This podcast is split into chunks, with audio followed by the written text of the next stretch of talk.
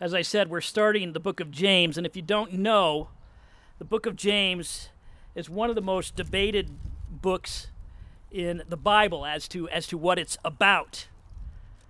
Some uh, say that this book is uh, full of, of profound and uh, yet random kind of wisdom. It's one of those they, they, they look at a little bit like one of those devotional daily calendar calendars where it's just got these little bits of inspirational, practical wisdom for life, and there's not a lot of line of thought through it. It's just one thing after another. And they kind of love it for that. And you can look at James and, and take it in these small bits and learn a lot from it that way. Great book to meditate on. Others don't really like this book that much. They see it as a bit of a, a legalistic book uh, because it's got, uh, I think, 54 commands in about five chapters. Uh, and uh, all these do's and don'ts, and the book only mentions Jesus twice, and one of that, one of those is, you know, right in the uh, in the first words in the welcome.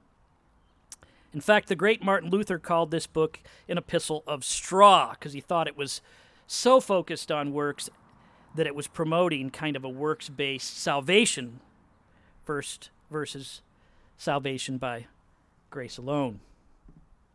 But I think what we need to do to really understand this book is kind of look at a theme that's running all the way through the book that ties all these things together. And that is the idea of integration.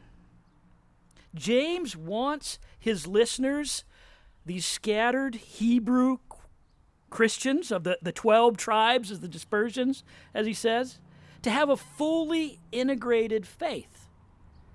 A holistic Christianity get, that, that really gets to every area of their life functionally. We see this early on in, in verse 4 here of the text. He says this, and let steadfastness have its full effect, that you may be perfect and complete, lacking in nothing. From the very start, he says, he, he, he, talks about these trials and tribulations, and then he says he wants it all to reach its full effect in their life, that they may be perfect. And it's not perfect as in flawless, it's perfect as in complete. The word is teleios. It's the, it has to do with the end goal. He wants it to reach its end in them. the idea, in a sense, is is kind of a wholeness made to be complete Christians, where our faith is, is wholly lived out in our lives. We might say a life of integrity. You see, when uh, uh James knows that these, these baby Christians are, uh, are faltering, that they are struggling with what he calls double mindedness Look at verse 8 of our text, at the end of our text. He said, he, is, he says, he is a double-minded man, unstable in all his ways. As he looks at what's going on, he talks about a man that is double-minded, unstable. Flip over to chapter 4, verse 8. We see the same idea. Draw near to God, and he will draw near to you. Clean your hands, you sinners, and purify your hearts, you double minded. Now, this term in the Greek literally means twin souled. They, they are divided in their desires and allegiances. They have come to Jesus by faith. They've received salvation. They've given their life over to Him. They love Him. All those things that we would say. But there are these other things they still want as well. These other loves, primarily, I think, a self love. So they are torn, they are split. There is this spiritual division in them. Their singular devotion is waning. They're lacking integrity in their faith. This is what James is addressing all the way through this book. Verse 22 Look here, just in the beginning, he talks about hearing and doing the word. And look what he says. But be doers of the word and not just hearers, deceiving yourselves. They're not living consistently with the words they claim. They're split. Then in chapter 2, it's about uh, partiality. Look what he says in verse 8. If you really fulfill the royal law according to the scriptures, you shall love your neighbor as yourself. You are doing well. But if you show partiality, you are committing sin and are convicted by the law of transgressors. They are claiming to treat everybody the same in Christ, but they are showing partiality to the wealthy. They are loving wealth more than the truth they know from Scripture. Chapter 3, Taming the Tongue. He says to them in verse 10, chapter 3, verse 10 From the same mouth comes blessing and cursing. My brothers, these things ought not to be. They are split, they are divided, even as they speak. And then in chapter 4, note this on worldliness, verse 3 of chapter 4. You ask and you do not receive because you ask wrongly to spend it on your passions. You adulterous people, do you not know that friendship with the world is enmity with God? They are divided. They are trying to have both God and the world, and it's, it's ripping them apart, individually and corporately, as we'll see. And this tells us something about the book, this theme all the way through of, the, of their dividedness, their splitness when it comes to their devotion and their faith. You know what it tells us? It tells us this book is very relevant to today. We are divided people ourselves, each one of us.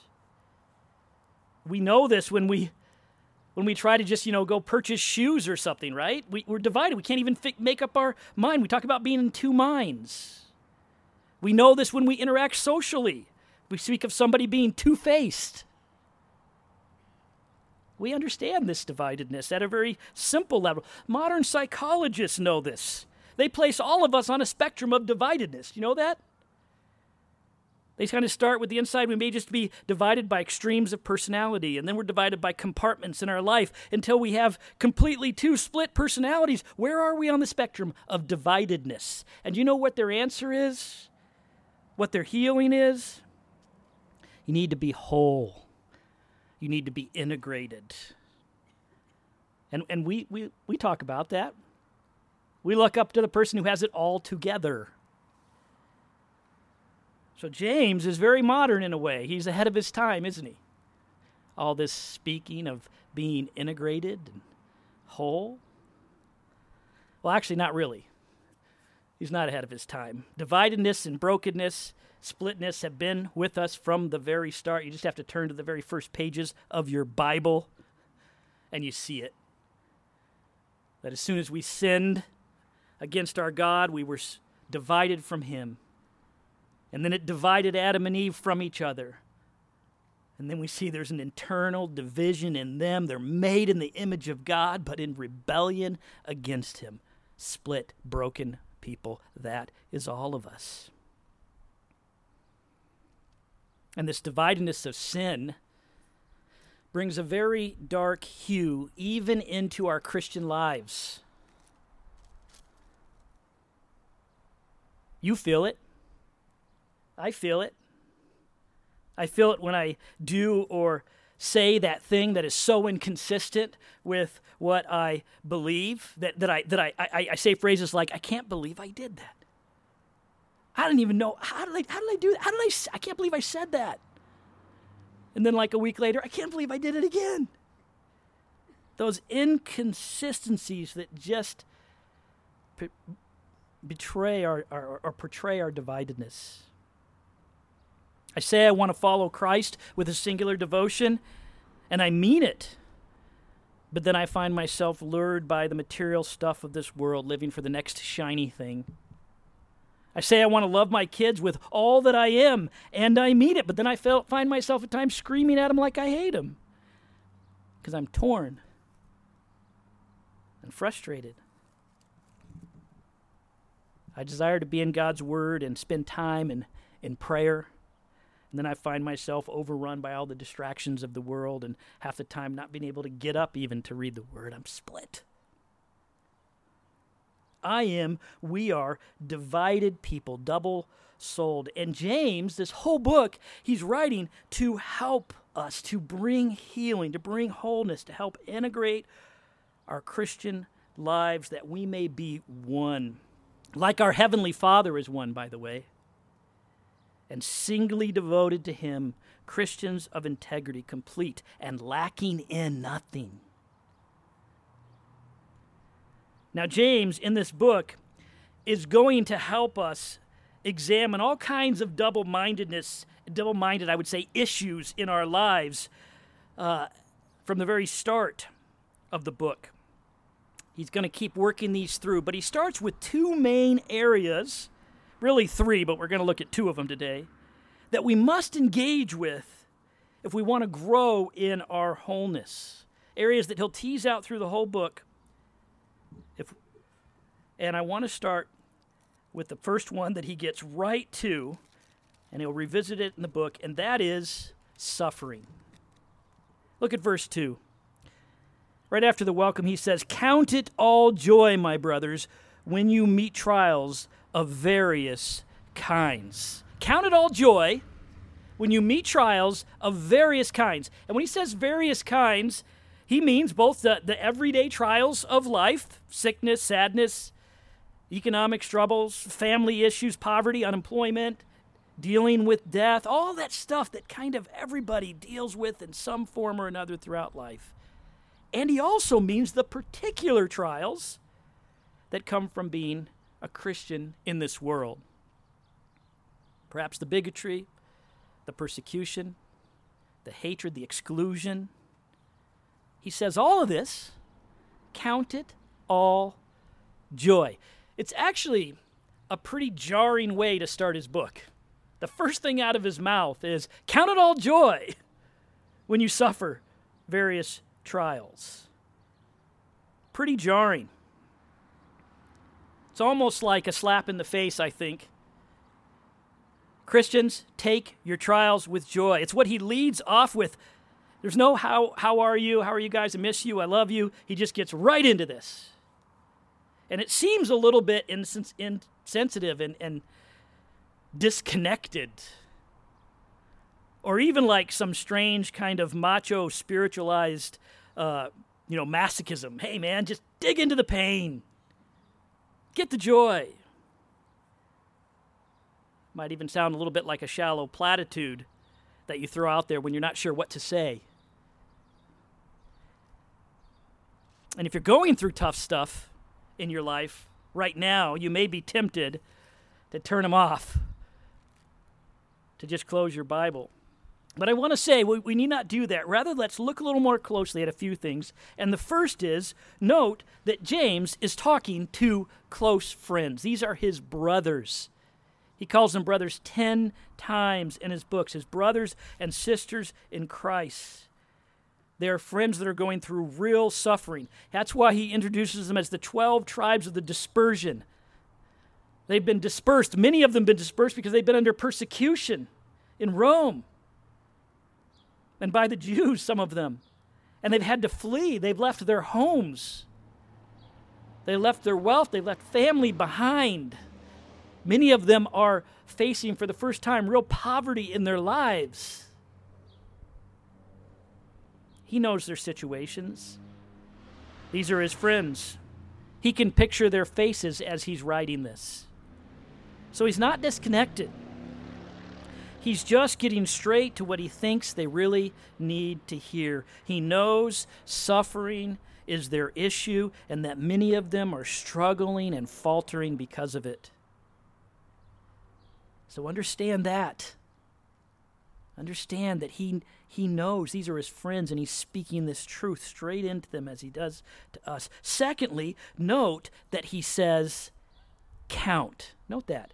Count it all joy. He doesn't say, feel it all happy, the pain. He doesn't say, find your joy in the suffering itself.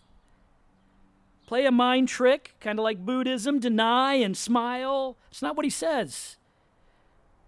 No, he, he leaves room for their honesty in their pain, for hating the suffering, for wanting it gone, for crying out to God. After all, it's not right. It's all a result of a sinful, fallen world. Heaven is a place where there is no more suffering, and we're supposed to long for that. But even as we struggle now, he says, count it all joy. The idea of count is to, to reckon, to think it through, to, to consider all of it, not just the pain, but the whole process of what God is doing. Count it all joy when you face trials of various kinds, for you know that the testing of your faith produces steadfastness, and let steadfastness have its full effect, that you may be perfect and complete, lacking nothing. He says, Consider that. That whole process that God is doing so that it may have its full effect in your completion as a Christian, and in this, find a deep seated, real joy. And it's not joy as an exclusive emotion, by the way. Right? It doesn't exclude other emotions. It's not just that we're just supposed to be bubbly all the time, but it's that undergirding emotion. Yes, we feel physical pain and emotional trauma, and we cry, and we may even get angry at times, but undergirding all of it as we reckon through it, there's a joy because we are counting what God is doing. First, he's, he points out that we should be counting the refining in what God is doing. See the word testing in verse 2? For you know that the testing of your faith produces steadfastness. That's not like, like he's put some exam out there to see whether you pass or fail. It, that word is used over and over again in the scriptures for a refining process. Like when gold is heated up in a fire to, to purge out the impurities and the dross, God promises to use struggles to purge and purify us. And, and we can count on that. And this refining leads to, to what James calls, what does he say? It leads to steadfastness, which is this idea of this enduring strength. You think about muscle strength, you think about getting endurance, this enduring strength of faith. Of faith. Think of how a, a muscle works. It needs resistance for us to push against. With my little hand here, I have to do these physical therapy things it's barely working. I take this off and I have to push against it and it hurts and push back to get a little bit stronger. That's what he's doing. He's healing us, giving us real strength that endures in our faith. And it all culminates in verse 5 and verse 4 in, in this incredible wholeness. And let steadfastness have its full effect, that you may be perfect and complete, lacking in nothing. Lacking in, in nothing that God has for us as His children, devoted as His devoted children. It's a joyous thing to think about if you believe it. God doesn't waste any of His people's suffering as we respond to Him in faith, as we reckon with His refining work. None of it's wasted. Cancer's not wasted. Childhood trauma not wasted. Marriage struggles not wasted. Sexual issues and struggles not wasted. Bereavement not wasted. Loneliness and longing not wasted. Midlife depression not wasted. Identity and gender struggles not wasted. They all become part of the melting pot of God's refining work to bring His full effect. What a joy to know that, to count that. And now, Paul, and, note that Paul says, We know this. Look at verse 3. For you know that the testing of your faith produces steadfastness. He says, You know this. We know this in our life's experience. People know this in the world. People say, No pain, no gain. They get the idea. We know it in our own lives, even if we haven't recognized it consciously, we know that God has used struggles. It's basic wisdom. And of course, if you've been a Christian for any amount of time, you probably know saints, brothers and sisters who exemplify this in their spirituality. They've been through the wringer and trusted God through it all, and they are some of the most beautiful, whole people we know with an integrity to their lives that we admire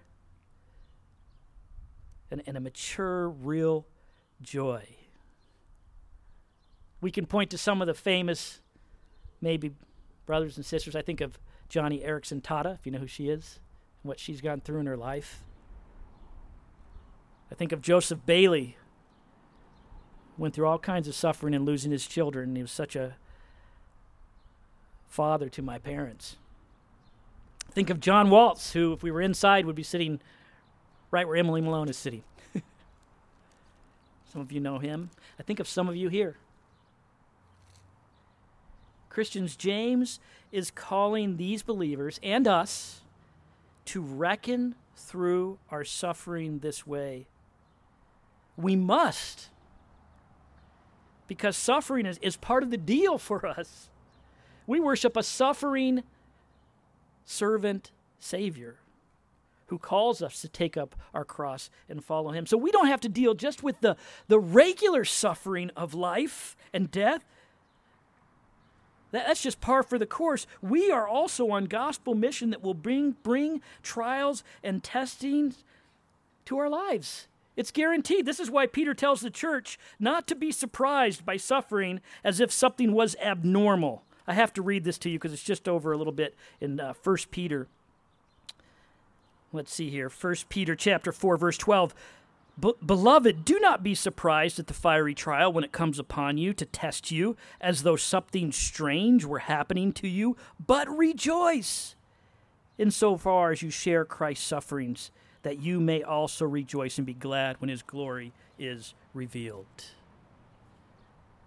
My friends, if we refuse to reckon with our suffering in this way, to, to apply this wisdom, this counting wisdom, we will be divided and split people. We will not be able to live out our Christianity with integrity. We won't be able to.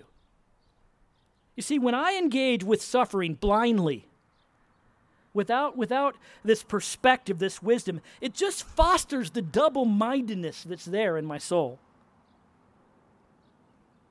I say I love God, and then suffering comes.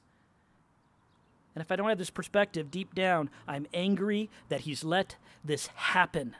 So I'm torn and I'm split.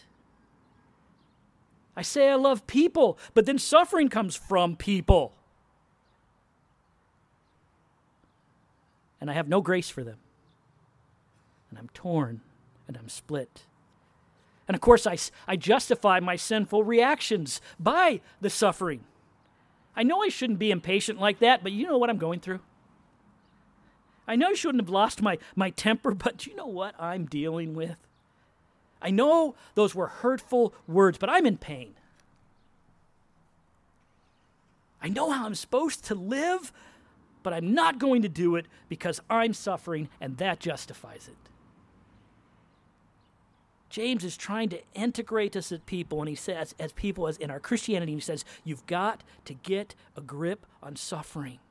You've got to get a perspective of what God is doing. Otherwise, my suffering becomes the very instrument of my dividedness and my torn life. If I refuse to reckon through it, to think through God's work in it, to count it joy. Now, if you're sitting here right now and you're you're having a hard time hearing this because your trial is pretty hard. Maybe it's a very hot, fiery trial in your life right now. I want you to notice where James goes next as he addresses their dividedness. He moves from suffering to what? To prayer. Look at verse 5. Well, let me get there. Verse 5 If any of you lacks wisdom, what wisdom is he talking about? Any random wisdom? No, he's talking about the wisdom to count it all joy. If any of you lacks wisdom, let him ask God, who gives generously to all without reproach, and it will be given him. The ability to take what they know that God refines us through suffering and uses it to complete us, that wisdom will be given to you if you ask for it. That's what wisdom is in James, by the way. He doesn't say give him the knowledge. Wisdom is, is taking that knowledge and applying it to live by it. He says, if a person lacks wisdom, let me read it again. Let him ask God, who gives generously to all without reproach, and it will be given to him. This is so encouraging because I know how unwise I am. I know it. When suffering comes, like painfully breaking my arm just before summer started, my first reaction is not, oh, joy! God is going to complete me. That's not my first reaction is it? No, I usually start by wallowing in it a bit, and then getting angry, and even in a sideways way, blaming God. And then I use it to justify my sinful behavior towards others. And then I selfishly milk it for all it's worth to get attention. Notice. Poor me. And then I just mindlessly pray and hope that God would just take it away as soon as possible, fix it, fix it, fix it now. With no thought of what God might have in it for me. My mom kept saying to me, God wants to slow you down. And He has. And maybe that's what it's for. Maybe He's teaching me patience and, and reliance. Maybe He's literally keeping my hand from sin that He knows is coming. He's like, no, better break His arm because He loves me. No, I just want it gone. And I know I'm not unusual. The Apostle Paul, what did he pray? Three times for the thorn of the flesh to be removed before he kind of settled into God's plan and began to count it all joy. But the good news, the encouraging thing is, James says, if this is you, like me, you're not very wise, he says, pray, and God will give you the wisdom you need. He will help you apply this knowledge, to reckon through it. How do we know this? How can we count on this? Because he says he gives generously to all without reproach. Our God is not stingy. He's not like the pagan divinities whose followers have to beg and plead and dance around fires and cut themselves and make sacrifices to try and manipulate him to do something. No, our God is lavishly gracious. That's the gospel. He wants to give to us. He wants to give us His wisdom. When it comes to helping us live out our faith, He is right there, ready. In fact, the word here, generous, in the Greek is the word haplos. It's a very interesting word. It's actually a word that it, it, it basically means single. Sometimes it's translated sincere. He gives sincerely, He gives singly. Our God is singly, sincerely devoting to, devoted to giving us what we need to make us whole as His children. Here we are divided, right? We're divided souls. One foot in the world, conflicted with our allegiances, but not Him. He is all about helping us, blessing us with His wisdom, so we can ask in confidence. But when you get to verse 6, there is a but, isn't there? There is a condition, interestingly enough. But let him who asks in faith, let him, excuse me, but let him ask in faith with no doubting. For the one who doubts is like a wave of the sea that is driven and tossed by the wind. For that person must not suppose that he will receive anything from the Lord. He is dub- a double minded man, unstable in all his ways. He says we need to ask in faith when we ask without doubting. Now, I used to think this was the most impossible qualification. I mean, everybody doubts, at least at some level. So I'm being uh, required to have this, this purity of faith, to have this level of faith that, that I don't know if I have to get what I'm asking for. But that's not what's really being said here. That's not what this is about. You see, many scholars make a strong argument that the Greek word translated doubt here has, has and most of its, many of its context has a very legal connotation. It has the idea of contesting or litigating.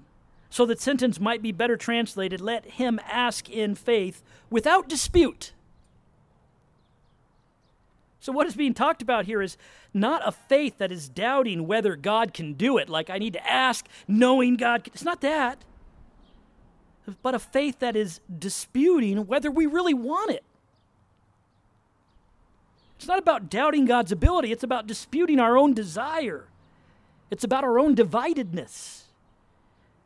James is saying, don't be conflicted in your request, internally disputing what you really want. Don't be double minded. He's talking about the kind of prayer where my words are saying one thing, but my heart and my desire is saying another. I'm insincere in my request. I'm saying the Christian thing, but I don't really want it. That is so real. Do I really want God to help me count it all joy? Can I sincerely pray, Lord, I just want you. I, I, just want your will. I want your refining. I want you to be shaping me as your child no matter what or how long it takes. I want to be able to count it or all joy. Or I, do I just want out of it now?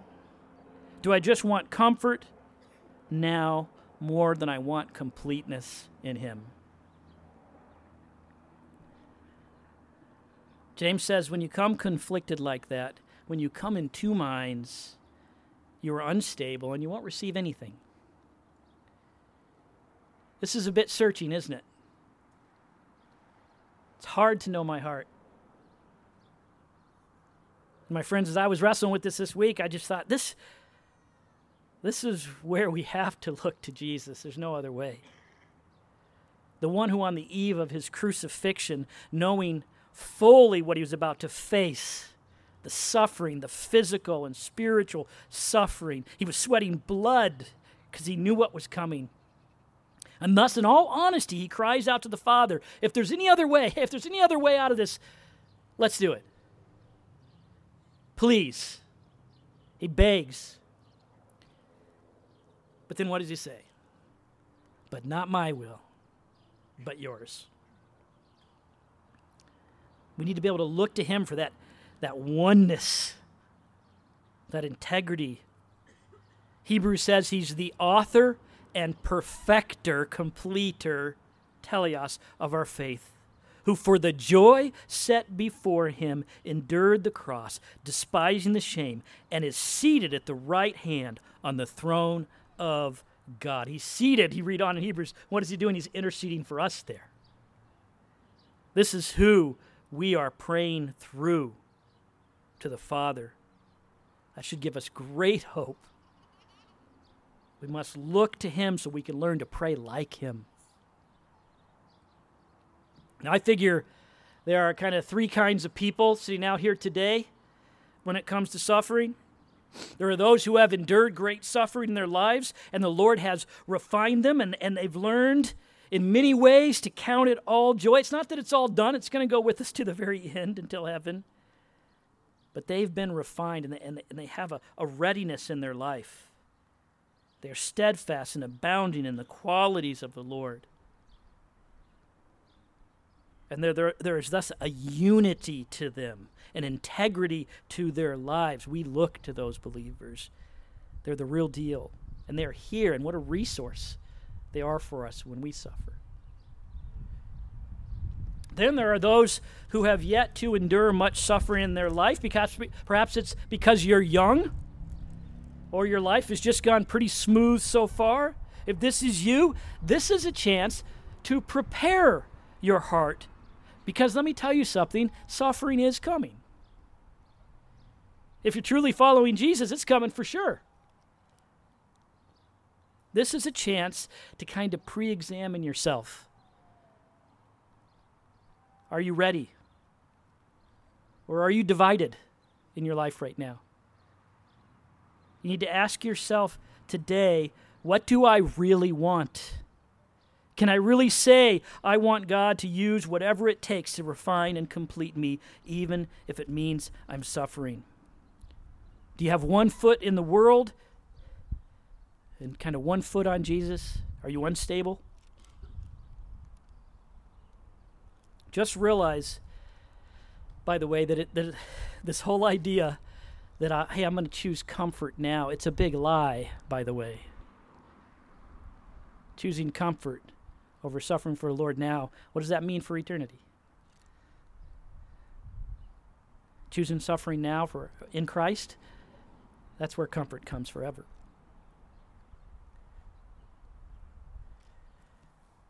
This is why Christians, if you've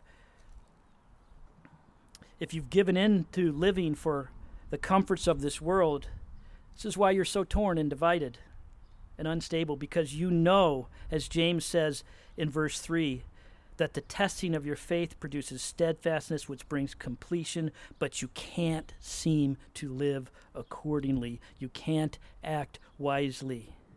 You're torn. And he says here, pray to our lavishly generous God for help. Ask him to give you wisdom beyond yourself.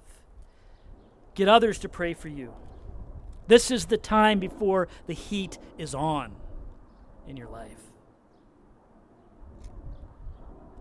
And then there are those here who are in the heat now. The suffering is upon you, and you are struggling. This sermon is hard to hear, and maybe your heart is bitter and exhausted, so you can't even bring yourself to pray this way. You just want it to stop. Maybe you know that it's interfering with your relationship with the Lord, and you find yourself wallowing in bitterness and doubting the goodness of God. Two things. First, remember that's why God has given you this family. You're not alone. You can't pray, maybe, and, and if you can't pray, ask your brothers or sisters to pray for you. Be honest. Let us know. Let us pray on your behalf. I, I, when I was thinking about this, I started thinking of the four friends that brought their paralytic friend to Jesus, and the text says that Jesus looked at their faith and he healed him. And remember this it's a fresh start every time you come to pray. Maybe you haven't been able to. It's a fresh start every time. Did you notice in verse 3 how it says that when he comes to pray, uh, how it says that when we come to pray to our God, our God gives generously without reproach? Very key little phrase there. That means that when we come, he doesn't have that list of grievances against us. He doesn't hold a grudge. He doesn't say, oh man, it's Carrie. This guy, he wouldn't even talk to me for months, even though all the good things I did for him. He's so double minded. Now he comes and it's a fresh start every time. He's generous without reproach. He's waiting for you to come and ask in sincerity so he can lavish his wisdom upon you, that you can count it all joy. Let's pray. Father, we thank you that as we read these words uh, that can be really hard, we know that they aren't foreign to you, that you've faced all the suffering for us, that your Son was made perfect in his suffering for us to be our perfect sacrifice. And we pray now in his name and through him that you would help all of us to count it all joy and that you would make us complete, whole believers. Your son Jesus' name, amen.